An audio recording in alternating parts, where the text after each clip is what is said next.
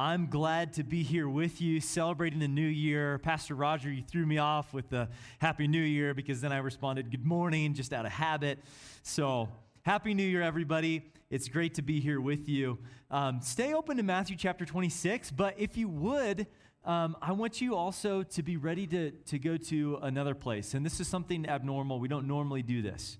Um, But uh, we have some transitional verses right here in the Gospel of Matthew. And I want to make sure that we understand what Matthew's talking about. But what I love about this particular passage is that Matthew and John have almost the same meaning, gospel to gospel, as far as writers, which is actually kind of unusual because the Gospel of John is so unique. And so we're going to flip over to John because John gives us a little more detail into what's going on here. So I want to do that. Um, so get ready for that. I uh, don't want to throw you off, though. This is a this is a, a message from Matthew twenty-six, one through five. Uh, but we're going to get a little more detail uh, from John chapter eleven this morning. I have a question for you this morning. I want you to think about it. Um, don't answer right away, all right? And uh, not everybody at once. But uh, why did Jesus die? Why did Jesus die? Think about that. We've been celebrating Jesus' coming for the last five weeks, and, and here we are back in Matthew. We finished up the Olivet Discourse, and we are transitioning back to Jerusalem with Jesus and his disciples. And what is this kind of transition? It's one that brings up Jesus' death. But why did he die? Okay, in this passage that Emily just read for us, on the one hand, why is Jesus going to die? Well, well, number one, uh, we hear that he has upset the religious leaders one too many times. He said the wrong thing. And so they determine that he must die. For their religious plans, for the people of Israel, Jesus must die in their mind. He must die because they need him out of the way, right? But Matthew doesn't want us to be confused. So before he would speak those words, that we understand that there was a plot against Jesus, and it developed right at this time, right before the Passover. Matthew gives us this theological answer. Why did Jesus die? For the fourth time, Matthew records Jesus telling his disciples, I am going to be delivered over to my enemies, and I will be executed by crucifixion. I mean, he gives great detail that this was his, his purpose. This is why he came. So you, you've got really two answers to that question. Why, why must Jesus die? Well, the religious leaders, Jesus is too much trouble. He's too much of a risk. We can't ensure the possibilities of the outcomes with Jesus continue to live. But Jesus says that he must die. This is his plan. This is his plan. It must happen. In this passage, we see irony. Irony. What kind of irony? The religious leaders determine. Okay, so the religious leaders on their own, not through Bible study, not through reading the scriptures, you know, Isaiah talking about the suffering servant, none of that, right? They just determined that Jesus is too dangerous. He must die. But what do we see? A bigger irony than even Matthew or John use, but that God uses in his redemptive story, that he sends a Savior for the purpose of being a sacrifice, giving his life on the cross.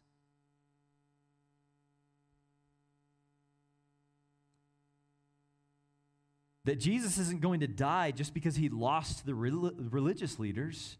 They committed to his demise.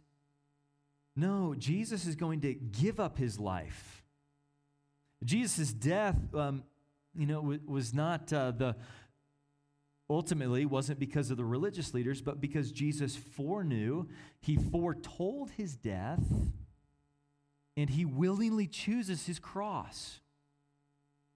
You know, on one hand, we talk about Jesus' death as something that happened to him, but truly and theologically, Jesus' death was something that he willingly embraced and chose. That's what Matthew wants us to see. And it's ironic, right? In, in irony, um, we love irony because some character does something or says something and they don't really understand what they're doing or saying, right?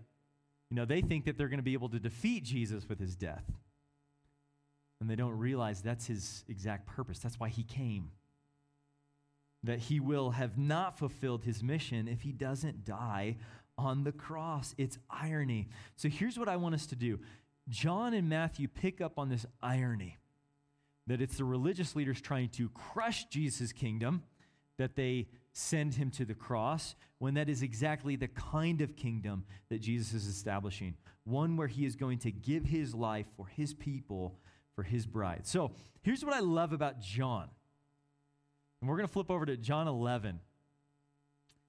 John gives us some detail as to what this, what happened in this conversation and what's said among the religious leaders, and who in particular, Caiaphas, the high priest. I actually want to point out, I'm, I'm calling them three episodes of irony.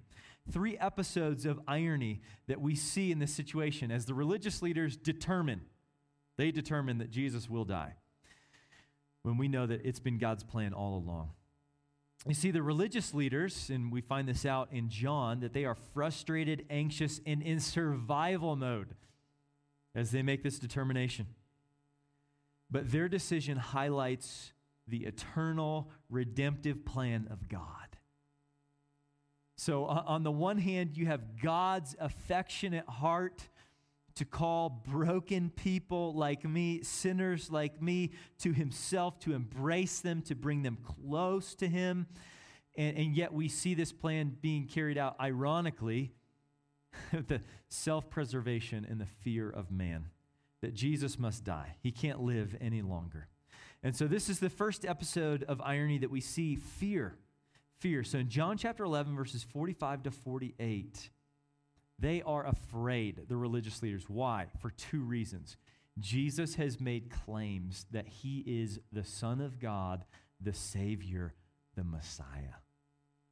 He's made those claims. John records it, especially uh, when Jesus says, "Before Abraham was, I am." Jesus makes a clear statement. God's name in the Old Testament, who does he reveal himself to as Moses? When Moses says, "Who do I say is is uh, you know, telling me to go to go let the people of Israel go from Pharaoh?" And God says, "I am." Jesus knows exactly what he's saying when he says, "Before Abraham was, before Abraham existed, I am." He's saying, "I'm God." Jesus is making astounding claims. That's a problem. But even worse than that, Jesus' miracles are a problem. In the Gospel of John, Jesus has just raised Lazarus from the dead, is what John records. Matthew records the Olivet Discourse. They're up on the Mount of Olives, right before this conversation happens with the religious leaders. But why are Jesus' miracles a problem? Aren't those the, aren't Jesus' miracles the things that everybody loves, no matter if they're a Christian or not, no matter if they like Jesus or not, that he can do amazing things and restore incredible stuff about our life? No. Every time Jesus did a miracle,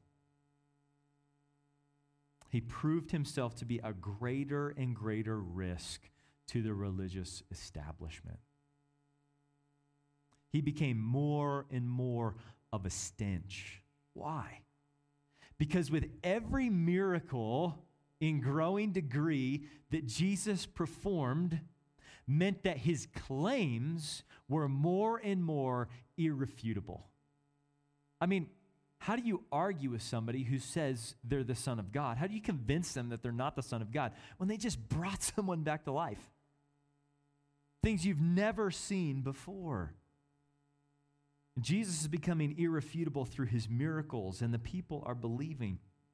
And, and you and I know Uh, what you become when you try to argue with someone about something that's irrefutable. I do it a lot, actually. Just ask my wife, right? I've defended prideful attitudes to Jesus, and I've been wrong every time. You know what I've looked like? What everybody else looks like when they try to argue against what's irrefutable. You look like an idiot, right? And you, you look stupid. And the religious leaders feel that. We're becoming a laughingstock because of Jesus, because they've pitted themselves against him. Now, this brings up a topic of belief. This is just a little side note, but think about this. Belief. The religious leaders have seen, experienced, and heard everything that you and I are in Matthew and in John's gospel. And yet we understand that belief is more than just knowledge. John points out that there's a division. Belief is a big idea, big theological theme for John. And he points out there, there were some who believed and there were others who did not. There was a, a division. And the division was, what do you think, what do you believe about Jesus? And here's my point. If Jesus comes with the clarity of being in the flesh, with the clarity of Jesus proclaiming his kingdom, and some people believed and some people did not, then you and I should take a hint about evangelism and living on mission. That being faithful to loving people and displaying Jesus is not something we evaluate based on if they believed or not, if they decided or not to follow Jesus. That you and I are called to share about Jesus, to boldly represent him, but we don't evaluate ourselves based on what did they decide? I think there are three things for us to focus on that Jesus does. And, and when we are sharing Jesus and representing him, clarity, that we're clear about who he is and why he came. His message of grace, that we're clear about that, because it can be misconstrued in, misconstrued in so many different ways, but that we're clear about Jesus' miracles were not just about making people's lives easier or the warm and fuzzies, you know? Jesus mourned the loss of his friend Lazarus before he raised him back from the dead. Jesus dealt with loss and grief. He didn't do these things to make life easier. Primarily, Jesus did these miracles to demonstrate who he is. And you and I need that kind of clarity as we speak about Jesus, that he came to give grace, he came to forgive, that he calls us to follow him. He doesn't call us to just do nothing. Clarity, but consistency. And here's what I mean uh, by consistency, that the same message that we proclaim is the one that we're also living out, uh, a message of grace. That Gabe is a sinner, he needs forgiveness. I'm not proclaiming a message of grace to my friends and then acting like I've reached perfection. No, I'm living and thriving in fellowship with God and, and community with other people. And I need to ask for forgiveness. And my heart needs to change. And repentance and turning to Jesus' life-giving grace is a daily thing that Gabe experiences. Right? Consistency. The message that we proclaim is the message that we live out. Right? Consistency. Sometimes we share this message of grace, and then, and then they think, because you're different, you know, you must be perfect. And, and that's not true at all. And so we have to be clear and consistent, but also compassionate. That Jesus saw people as sheep without a shepherd, in Matthew's words. That he cared for them. That he was willing to be humiliated, that they might understand who he is and have life with him, life to the fullest.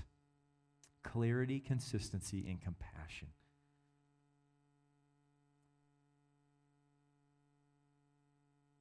I, uh, as I think about, hey, not judging, how, like how are we doing at faithfully talking about Jesus, uh, it doesn't necessarily mean, you know, how many people are following Jesus because they had a gospel conversation with you in the last year. I think of one guy in particular, uh, Paul. I met with Paul, he wasn't a Christian, uh, for fifteen weeks, and it was great um, because Paul was very open. We opened up the Bible each week for fifteen weeks. I mean, met intentionally. And uh, we looked at Jesus in the Gospel of Mark. And so we had Bible study, and then also like any question that we wanted to talk about, that I wanted to ask him and he wanted to ask me, it was completely okay. It was great gospel conversation. Some of the richest gospel conversations. In fact, I saw so many light bulbs go on in Paul's mind over those fifteen weeks, I thought he must be a Christian. And yet at the end of the fifteen weeks, you know, Paul, Paul wasn't, and admittedly, he knew exactly where he stood with God. I'm not a follower of Jesus. I understand the Christian message, I mean, way better than ever, but I don't believe it. I don't believe it. Wow, what a loss. fifteen weeks, hour and a half, two hours sometimes each time. What a waste. No, that's not how I look at it. I look at what an awesome opportunity. Someone being willing to open up to read Scripture for themselves, to walk with them through it, no matter what Paul decided. And that consistency, it's not over. I still know Paul. We don't get together like we used to. His wife and daughter just came to our Christmas Eve service two weeks ago. I still get to be a part uh, of his life, right? I want you to think about who God has put in your life, that you're called to represent him. It doesn't matter how they respond. Focus on the right things. How can I be a clear, consistent, and compassionate witness for the gospel of Jesus? All right, so, so that is, is a side note, right? Big deal in John's gospel, belief. Even though the Pharisees, the Sadducees, these religious leaders, they disagreed on a lot, they agreed on one thing. Jesus has to die. Too much of a risk. Why was he dangerous? Well, if you look in verse forty-eight, we see a few reasons. They think everyone is going to believe him. He is so persuasive, this Jesus. Secondly, the Romans are going to be upset. The Romans, oh my goodness. Yes, the Romans are still here throughout Jesus' entire, from his birth, throughout all of his ministry, and the religious leaders are afraid that the Romans are going to come down on them because of who Jesus is, the kind of leader he is. They're not going to like. The Romans are oppressors. They're not going to like Jesus. But lastly, and, and maybe biggest of all, if the Romans are upset, then we as religious leaders, Pharisees and Sadducees, we're going to lose our place, our position, and our nation, our people. So the Romans occupy Israel during this time. And uh, what, what do they mean by they're going to lose their place? Well, well, think about the greatest place for these religious leaders. Where do they lead out of? Where's their authority, their influence? It's all centralized in Jerusalem, and even more than that, in the temple. And they've seen their temple destroyed before. And, and they know, they know what the Romans are going to do. If they think the Israelites are rebelling, gaining traction, throwing off some of their oppression, they are going to burn down the temple. That's what, that's what the, that's what the Babylonians did. They came in, and they burned down a few important buildings, the temple and the king's palace. Those are very important. You got to take those away if you're going to squelch a rebellion. Well, we don't want Jesus creating an uprising because we'll lose our temple. They're afraid. And the nation, what do they mean by this? Th- they mean that we're going to lose our people, Israel.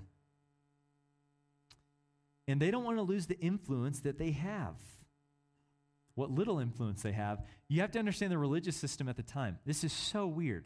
Um, I, I don't even want to illustrate it because I think it would freak us out. But th- this is the kind of manipulation that the Romans had. Did you know that the Roman governors, so whoever Caesar put over Jerusalem and over these regions in Israel, they would pick the high priest.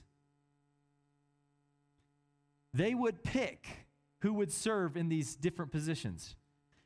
These pagan God-worshiping Romans were picking who would be the spiritual leadership in the temple among the people of Israel.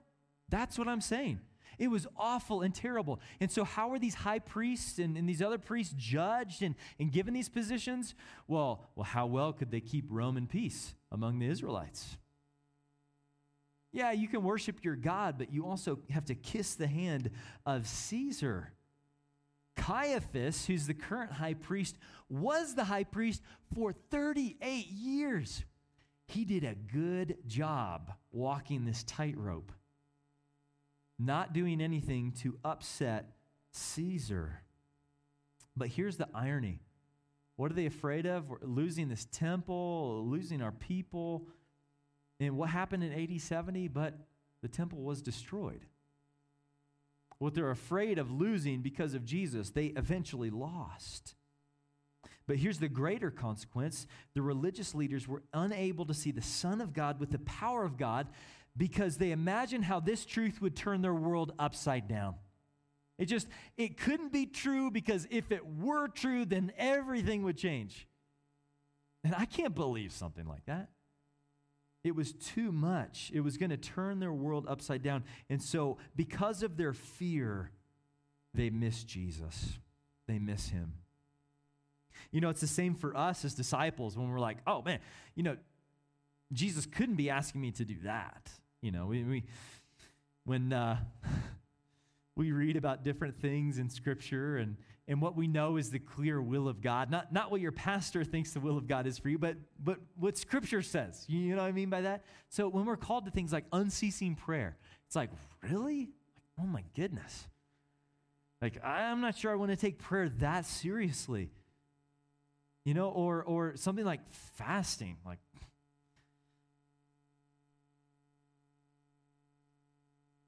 can I really do that? When Jesus calls us to holiness, when he calls us to discipline our children with his love, using those opportunities for gospel conversations to display grace, we don't get to fall back onto, as long as my kids are doing what I want them to do and behaving, but that we actually look for those opportunities where we can display the gospel. All those things that Jesus calls us to. As a parent, I'll just confess, like I, I just wish, you know, my little kids wouldn't embarrass me in front of people, right? But the truth is, I might have an opportunity, maybe even on a Sunday morning, maybe even while I'm preaching, where there's an opportunity where I get to display the gospel to my kids when they're misbehaving.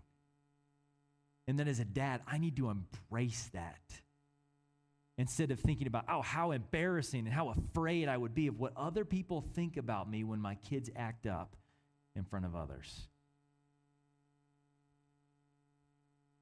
Jesus calls us to bold things, but sometimes we can't even think about obeying them because it's just like, oh, wow, that'd be so humiliating. I'm, I'm so afraid, or I feel so insecure.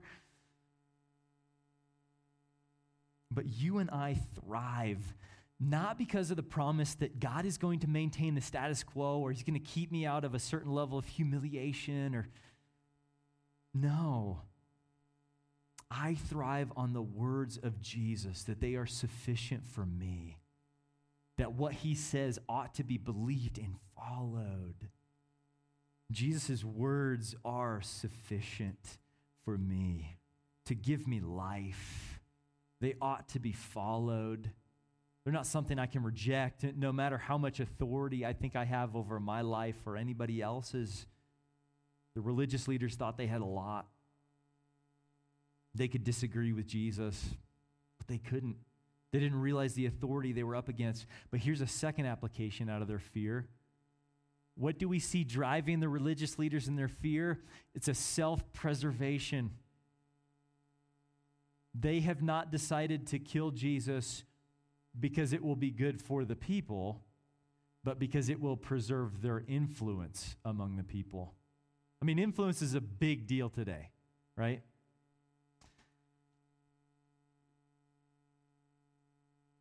But Jesus shows us a different, a different kind of influence. Instead of just doing what's popular or saying what's popular, Jesus is willing to lay down his life for his people. It's a sacrificial servant leadership. And we see it ironically contrasted with the religious leaders. Okay, so that's the first, that's the first irony right there. The fear that they had. What they were afraid of actually happened. The way they exhibited an anti-gospel was so interestingly contrasted with Jesus, and they had no idea. But the second is this, revelation. Here's the second irony in this situation that John tells us a little more than Matthew. We actually hear of a prophecy that comes out of Caiaphas' mouth. And what are his words? That it is better that one man die than the entire nation perish. Those are Caiaphas' words. Now, Caiaphas, this is amazing. This is a true revelation from God. This is a real prophecy that comes out of Caiaphas' mouth. But Caiaphas understands this revelation as what? Jesus needs to be our scapegoat so we don't suffer the wrath of the Romans. That's how he interprets this prophecy that comes out of his own mouth. The, the whole nation might die if, if we don't get rid of Jesus. He needs to be our scapegoat. When what was God saying? That this is the Lamb of God who will remove my wrath for your sins. That's who he is. This is not a savior from the wrath of the Romans. This is the savior from the wrath of God, sent because of God's own love for his people. No scapegoat. This is the Lamb of God. Do you see the irony in this prophecy and how Caiaphas interprets it? That Jesus must die to get out of the way, when the truth is that Jesus must die in order to be the way to God the Father. Jesus was killed in part because the, the council was on a mad search for political solutions, and they did not care about God spiritually renewing his people. Hmm. You see the irony in that? We have to kill Jesus to get him out of the way when Jesus is saying, I must die to bring life. Now, what's really interesting is we talk about this nation right here. And for the nation, how does Caiaphas understand the nation? It's the Jewish people. But how John is talking about the nation, we understand that this nation is a growing people, that Jesus is not just dying for Israel, but he's, he's dying for people from all ethnicities and all nations. Which reminds us what John says in chapter one, verse twelve. But all who did receive him, who believed in his name, he gave the right to become children of God. We looked at that three weeks ago. The right to become children of God. It doesn't matter what family you've come from, believing in Jesus makes you belong. You are a child of God. You are brought in. So, so the irony is we're trying to preserve the status quo in the nation of Israel, and that's what Caiaphas is focused on. And Jesus has a much bigger picture of, I am creating a family from all different nations and peoples, and there's shadows of that in, in, in Ruth and Rahab and a number of different people in the Old Testament. But we see Jesus doing this on a huge scale. I'm going to make people that have no business calling on the name of Yahweh, I'm going to make them children of God. You know what that means for us? That Jesus comes bringing grace to, to people that come from all kinds of places and have done terrible things like you and me. No matter where you've come from and no thing you've done, Jesus has come bringing grace to you. The Jewish Messiah calls to you wherever you are. He didn't come to preserve their nation. Caiaphas got it wrong. He came, he didn't come to preserve the religious leaders. Jesus came to create a new people, to bring many different kinds of people into the family of God. Do you know what sharing the good news about Jesus is like? It's like this. It's like a child of God telling a world of orphans where they can find family and belonging. You know what that means? That our gospel message comes with an invitation that should be given warmly. That I want you to be a part of the family. That I invite you to be a part of the family. That I want you to follow Jesus with me. That's the kind of compassion that our gospel calls for. Well, here's the third episode. It's not just the fear and the revelation, but there's also irony in the preparation. Preparation for the Passover. In verses fifty-four to fifty-seven, we see two contrasted preparations for the Passover.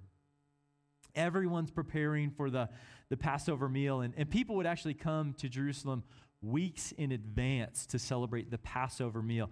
This Passover meal, it echoes all the way back to Egypt when God rescued his people, right? And they they put the blood on the doorposts of the lamb, and they ate the lamb, and they ate ready to be rescued with their clothes on, their staff, bags packed. They didn't, they didn't leave any of the meal. They ate it all. And they celebrated the Passover every year, and they come to Jerusalem, and they didn't want to be unclean, you know, because if they'd hung out with some Gentiles on the way or something happened in their journey to Jerusalem, they'd be unclean for the very worship service they were coming to Jerusalem for. So they would come weeks before, and they're all preparing ceremonially, right? And so the religious leaders, both in Matthew and in John, highlight, uh, we can't kill Jesus during the Passover. It will have to be after. Because there are too many people there, and they've got to remain ceremonially clean. And so they decide to wait. Now, there's irony in this. There's irony in this. Here's why. The religious leaders are purifying themselves on the outside, while on the inside have already committed murder. This is what, this is what um, one commentator says, that the people were concerned about purifying themselves prior to the Passover time, when their leaders had forever stained themselves as they ruthlessly pod- plotted the death of the blameless Son of God. What a contrast in the outside appearances and the heart of true worship of God. Here's what we find in, in true religion. That Jesus is the sufficient sacrifice. And that's what the religious leaders missed, right? They continued on in, in what was worship, in celebrating the Passover. And yet, who did they miss? The very Passover lamb. You see, while they were trying to stay ceremonial, ceremonially clean, Jesus, at just the right time, on the Passover, as it approaches, prepares to be the very Passover lamb that they've needed all along.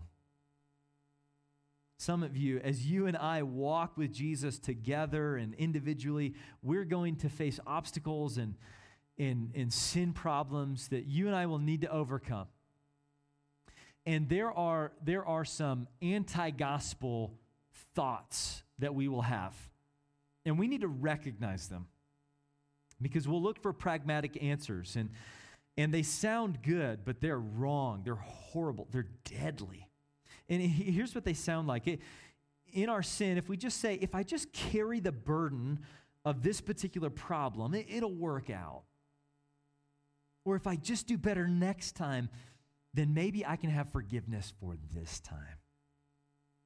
Or if I carry my shame long enough, then this sin will eventually be, be covered or, or buried. And none of those are true. None of those are true. Jesus came to give us forgiveness and perseverance in the faith. That you and I can say no to those nasty anti-gospel messages that we feel would be much better than confessing our sin and repenting and turning to the perfect Passover lamb. The, the one who truly, even though the religious leaders looked like they were worshiping God through the Passover, that Jesus was truly serving his Father's plan at the Passover. That you and I need to preach the same message of grace to ourselves and to our brothers and sisters. Right here, uh, we see the anti-gospel message pitted against the true message of grace, that Jesus is willing to give himself as the sufficient sacrifice. What I want to share with you is this. Why did Jesus die? Why did he die? It's a great question to ask.